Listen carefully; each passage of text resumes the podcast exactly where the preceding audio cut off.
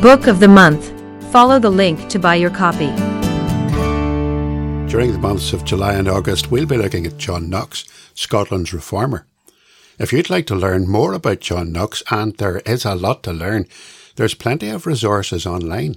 And if you prefer books, a good starting point is an excellent little primer, John Knox, Fearless Faith, by Steven Lawson.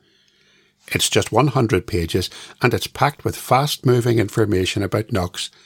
And there's a link to buy the book on www.semper-reformata.com throughout July and August. Just follow the link in the episode notes. The book costs just £5.49. A small part of that goes to support this podcast.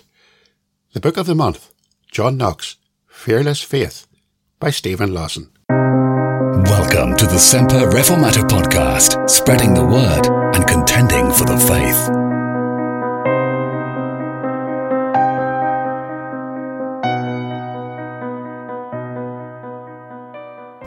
Turn again to the book of Acts and to Acts chapter 23. That seems a long time from we looked at Acts together. And last time we were in this form of meeting, we were looking at Acts chapter 23. We'd begun to look at the passage. We have missed, I haven't been here for a couple of weeks in the pulpit anyway. Uh, I had It was so bad I had to look up sermon audio this afternoon to make sure I was actually not preaching the same thing twice. That's what happens when you get to my age. So we're going to recap what we did last time by reading from Acts 23 and verse 1. And we're going to read down to verse 11. And Paul, earnestly beholding the council, said, Men and brethren, I have lived in all good conscience before God until this day. And the high priest Ananias commanded them that stood by him to smite him on the mouth. Then said Paul unto him, God shall smite thee, thy whited wall. For sittest thou to judge me after the law, and commandest me to be smitten contrary to the law? And they that stood by said, Revilest thou God's high priest? Then said Paul, I wist not, brethren, that he was the high priest. For it is written, Thou shalt not speak evil of the ruler of thy people. But when Paul perceived that the one part were Sadducees and the other Pharisees, he cried out in the council, Men and brethren, I am a Pharisee, the son of a Pharisee. Of the hope and resurrection of the dead, I am called in question.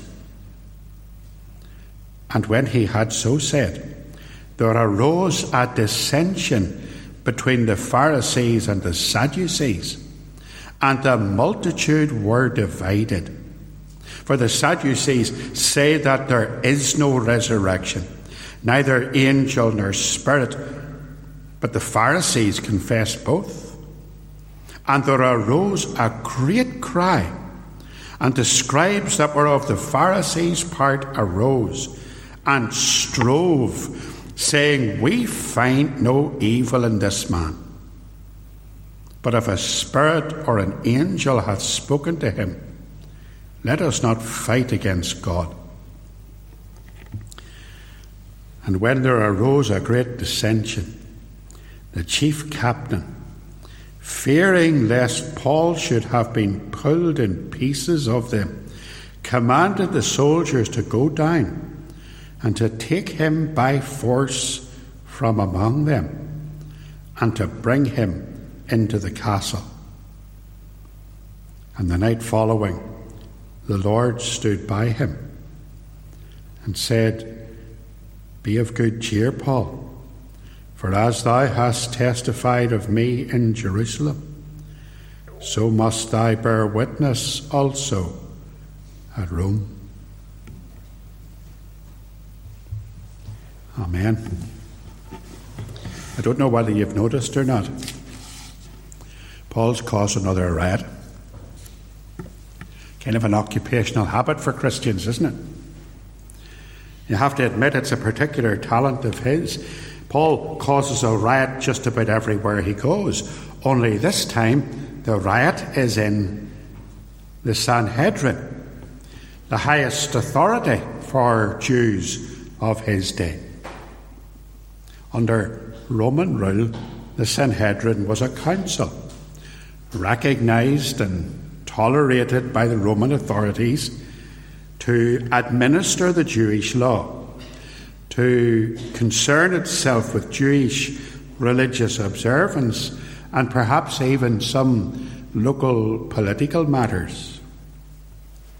Strangely enough, the word Sanhedrin is not Hebrew, it's Greek. Um, it's the Greek word for council. There was no Sanhedrin in the Old Testament. The Greek word is synedrion, uh, and we get our word synod from that. And some churches, you know, have synods. And it just simply means a sitting down together. The Sanhedrin in Jerusalem wasn't the only one either. There were councils like that all across the Jewish diaspora. Everywhere there was a town that had a synagogue, that synagogue would have elders, and those elders formed themselves into a council, a synod. See, thing is, synods are just the local church elders coming together. I'm, I'm not a Presbyterian, as you know sorry for those who are that way inclined, but those synods were just for the local church. They weren't for they weren't para-church bodies or multi-church bodies. There was a synod of that type, a Sanhedrin, in every local uh, area where there was a Jewish synagogue. And the Sanhedrin was usually presided over in Jerusalem anyway by the local high priest, the high priest of the day, the high priest of the Jews, rather. This one was a man called Ananias. Now, I don't want you to get confused with Ananias of Damascus. Remember the man who met Paul when Paul was blinded? It wasn't him. Not Ananias, the husband of Sapphira. This is another Ananias. And Josephus, the Jewish historian, in his book, The Antiquities of the Jews, called him Ananias ben Nebadeus. He was the high priest from 47 AD to AD 52. And he's described in that book as being a violent, haughty, gluttonous, and rapacious man. So he was well looked up to by the Jews. Well, there you are. Now, despite the riot that Paul has just caused by claiming that he was being persecuted for believing in the resurrection, once things calmed down, there is no doubt that um, the hostility against Paul, especially the antagonism of the high priest, would have persisted. And it led to the Sanhedrin being involved in a very sinister plot, which we can read about in verse 12. Let's just look down at it. We're not going to look at it tonight, we're going to look at it, God willing, next week. And when it was day, certain of the Jews banded together and bound themselves under a curse, saying that they would neither eat nor drink till they had killed Paul. Let me pause there for a moment. That's why I want you to do the catechism class this week. Because next week, you'll need to know what I said in the catechism class. Because we're going to be talking, God willing, next week about a curse. They had bound themselves under a curse. They're going to do that. So, they have decided they're going to kill Paul and a Roman citizen must be protected. And Paul has been snatched out of the riot by a squad of soldiers, and he's back in the Antonia garrison, in the fort, the castle, occupied by the Romans at the edge of the temple court. He's a Roman citizen. So, as we'll see here, and as we read on, he's being looked after. He can receive a visitor.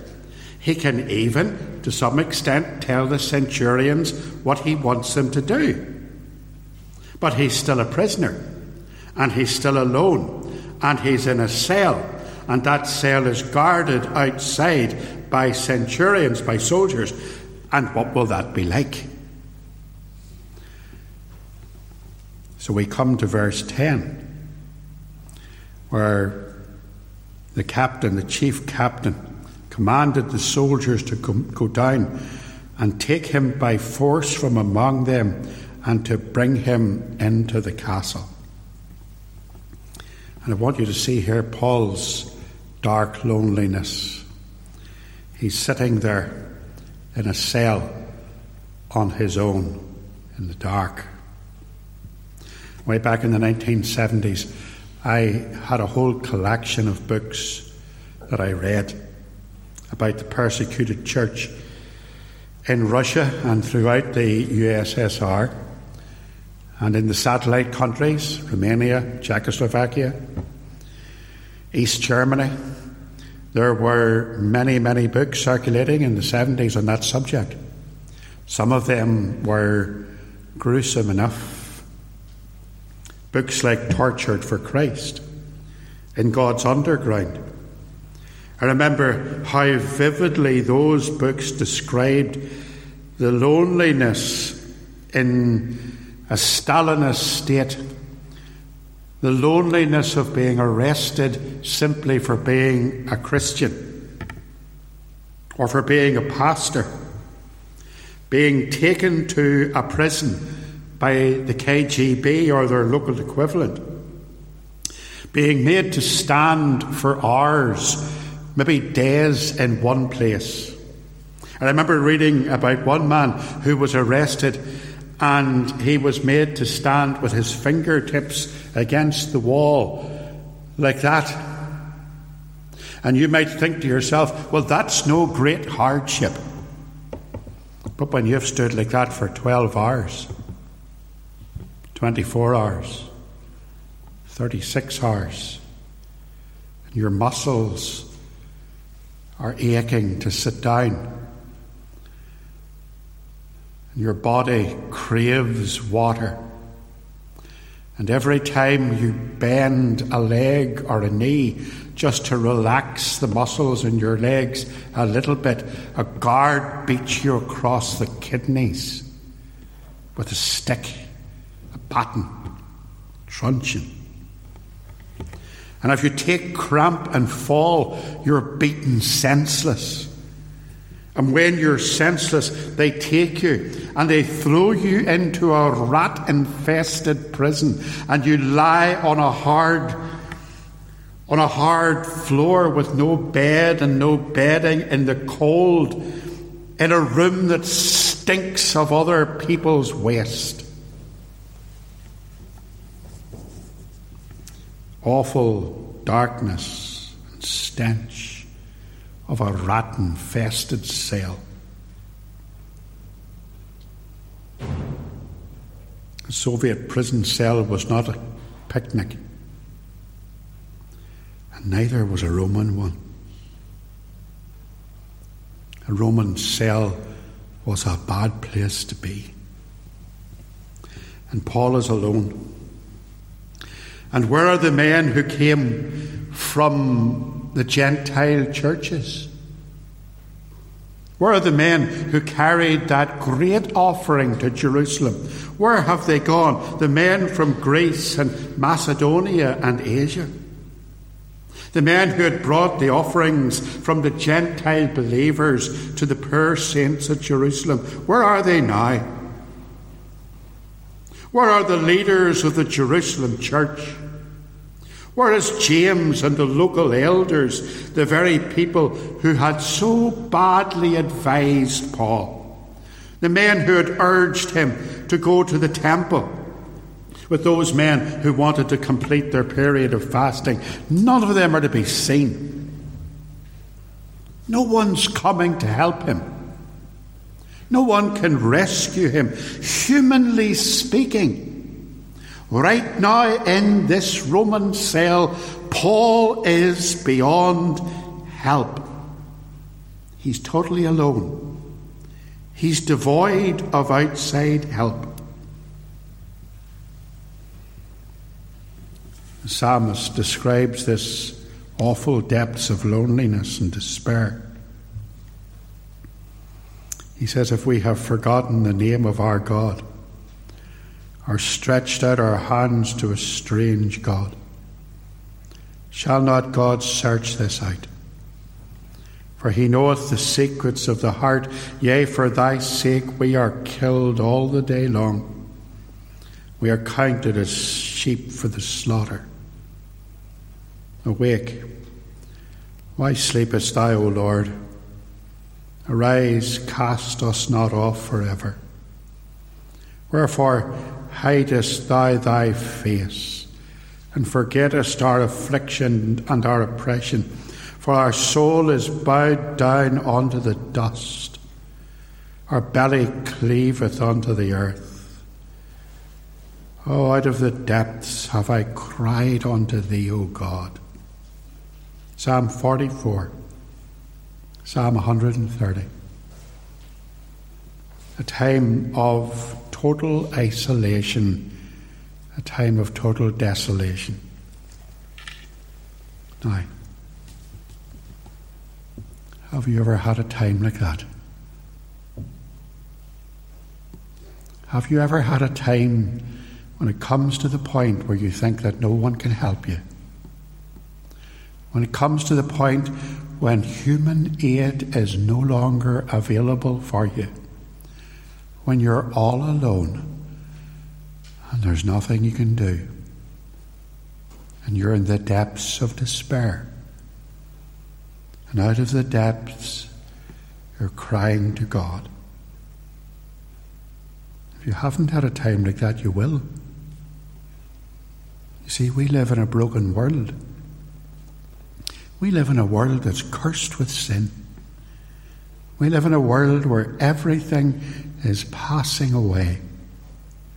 We live in a world where nothing stays the same. Paul's in an awful place. In the midst of that awful depths of despair, there is great comfort. Listen. And the night following, the Lord stood by him.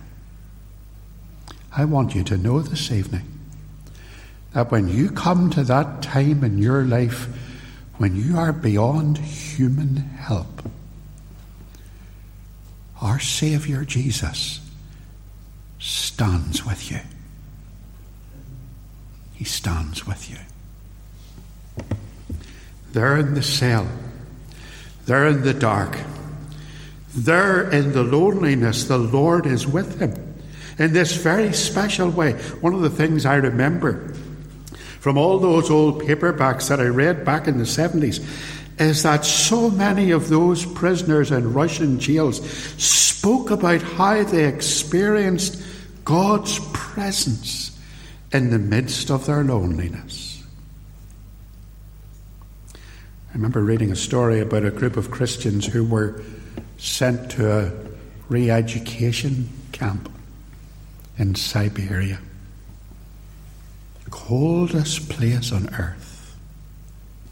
The communist authorities tried to break them, tried to get them to denounce Christ. But when they couldn't, they gathered them up, a group of men and women Christians and they took the clothes from off them and they sent them out into the snow to stand and to freeze to death literally in the snow. What did they do? They joined hands and they sang God's praises and they worshipped the Lord until their last breath. God was with them. That day in the cell, the Lord came and stood with Paul. I want you to see something about God's presence here. I want you to see that it's a presence that we can confirm. It is a confirmable presence, because that's a, a great means of assurance for us when those days come for us too. On those days when we feel so dreadfully lonely and life changes, days when there are empty rooms and empty chairs and intense sadness, so much that our gut will wrench within us, days perhaps when we stand in an open grave. There will be days when the crushing weight of loneliness will tear the heart out of us. And the Lord Jesus, who was with Paul in that cell, is the same yesterday and today and forever. He has not changed. And he promises us that he will always be with us. Of course, we don't expect the literal, visible presence of Christ to come into our room and visibly stand beside us as he did in Paul's cell. Paul is an apostle and we are not. But what we have today is God's Word, complete, God's infallible Word. And Jesus, in praying, in prayer, praying for his disciples in John 17, says, Thy word is truth. Christ's promised prayer, praying for his disciples, and his prayer, his presence is confirmed by that word of truth over and over again. Didn't the psalmist tell us? Yea, though I walk through the valley of the shadow of death, I will fear no evil, for thou art with me. Jesus said in John 14, I will pray the Father, and he shall give unto you another comforter, that he may abide with you forever. In Psalm 27, we're assured that even if our parents who brought us into this world would forsake us, that the Lord will take us up. Oh, there's many more promises. Wonderful promises all those promises fulfilled in Christ, we know that Jesus is with us, not because we feel it, not because we visibly see him, because we are told in the Scriptures that it is so, that he stands with us just as surely as he stood with Paul. It's a confirmable presence. And interestingly, it's a cheering presence. Look what Jesus said to Paul Be of good cheer, Paul. Isn't that amazing? Be of good cheer. He is with us, and He brings us good cheer. Cheer up, Paul. That confirms what I was saying earlier, incidentally, that Paul was in a fairly low mood at this stage. He had been arrested again, he'd been to court again. He was now in the cell, he's sitting on his own, he's in the dark and in the cold, and he's feeling downright miserable. And the Lord says to him, Cheer up, Paul. And we're cheered by his forgiveness in Matthew chapter 9 and verse 10. He says to the, to the man who was sick of the palsy, Be of good cheer, thy sins be forgiven thee. And were cheered by his power. When the disciples saw him walking on the sea and were troubled, he said to them, Be of good cheer. And were cheered by his presence, his closeness. When they saw him, the same passage, Matthew chapter 14, when they saw him, they were troubled, and immediately he talked with them and said to them, Be of good cheer, be not afraid, and were cheered by his victory. These things have I spoken unto you, that in me ye might have peace. In the world ye shall have tribulation, but be of good cheer. I have overcome the world.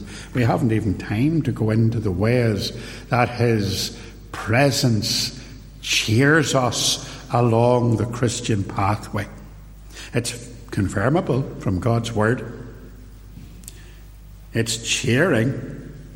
And Christ's presence in those times is very often a commissioning presence. Look at the verse again, verse 11. For as thou hast testified of me in Jerusalem, so must thou also bear witness at Rome. So often when we're lonely or in a state of complete desolation, God gives us something to do, very practical. He gives us something to do, to occupy our time and our energy. How practical is that? It's not the first time this has happened. Think of Elijah all alone depressed, sitting beside the brook Kedron. Elijah had fled after his victory over the evil priests of Baal at Mount Carmel, and he finds himself sitting by a little river and bemoaning his fate. And out of the depths of his loneliness and his despair, he whines, I have been very jealous for the Lord God of hosts. For the children of Israel have forsaken thy covenant and thrown down thine altars and slain thy prophets with the sword, and I only I am left. And they even want to kill me. He says it twice. I've heard believers saying things like that, haven't you? Oh, I don't know. I've been a Christian for so many years, and look what's happened to me. Talked to a man at a funeral one day. He says, I don't know why God has allowed this to happen. His son had passed away. You know, I pray four times a day, he said to me. I pray so much, even the car broke down on the way home, and I prayed, and the Lord answered prayer, and we got the car going again. And look what He's done. My young man has died. Oh dear, I've been faithful to God and look what's befallen me. A kind of woe is me self pity. Didn't mention, of course, that his son had been doing something he shouldn't have been doing when he died. No, no, God had done it. God's answer is to remind Paul here that he's not alone and he has a work to do as he did with Elijah. The Lord said to Elijah, Go and return thou on thy way unto the wilderness of Damascus. And when thou comest, anoint Hazael to be king over Syria, and Jehu the son of Nimshi thou shalt anoint to be the king over Israel, and Elisha the son of Shaphat thou shalt anoint to be prophet in thy room. Here's Paul, like Elijah, all alone in prison, alone and helpless. And God says to him, I've still got work for you to do. You've got more service. You've got to go to Rome. You've got to witness for the Lord there, just as you have in Jerusalem. And that's going to bring challenges. And that's going to bring imprisonment. And that's going to bring joy. Because there's always joy in serving the Lord Jesus. So we accept that the Lord is present with us, even at times when we don't feel that presence. For we trust His word, and we know that His promises never fail. And we know that it's a presence that will bring us cheerfulness. It will gladden our hearts. It warms our hearts. It brings us refreshing and comfort. And very often, when the Lord's presence is with us in times of awful dryness and loss, it's a commissioning presence.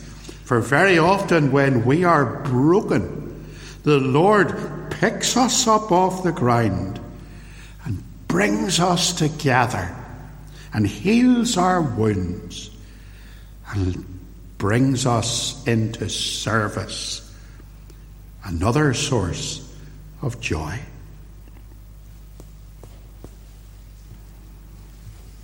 One final consideration. For the believer, the presence of the Lord Jesus is a great comfort. The Lord is with us. For the unbeliever, there is a serious warning. For the unbeliever who goes through life without Christ, you won't have that comforting presence to walk beside you when evil days come and sad days come. You will be standing on your own. And one day, you will find yourself standing in the presence of the judge. Wonder, did you see that Facebook meme that was floating around the internet? It said, The sun will burn your eyes out from 92 million miles, and you expect to casually stroll into the presence of its creator. Well, you can't. Second Thessalonians 1 and 7.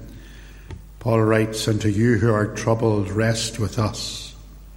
When the Lord Jesus shall be revealed from heaven with his mighty angels in flaming fire, taking vengeance on them that know not God and that obey not the gospel of our Lord Jesus Christ, who shall be punished with everlasting destruction from the presence of the Lord and from the glory of his power, when he shall come to be glorified to his saints and to be admired in all them that believe, because our testimony among you was believed in that day. So it's time to seek the Lord. And it's time to do it right now before you suddenly find yourself confronted by the blinding, unapproachable holiness of God on the day when you will rapidly flee from His presence, for even the burning fires of hell will be cooler for the sinner than to be in the presence of God with unforgiven sin. Paul warned us Behold, now is the accepted time. Behold, now is the day of salvation. It's time to repent. It's time to be trusting the Lord. Repent, therefore, and be ye converted, that your sins may be blotted out when the times of refreshing shall come from the presence of the Lord. Here's the conclusion. We can take great comfort in God's presence, in the presence of Christ, both now or and on into eternity. And we can have that comforting presence in every season of life. Or we can go into his presence as our judge and stand condemned before Him in our sins. Tonight, it is time to seek the Lord.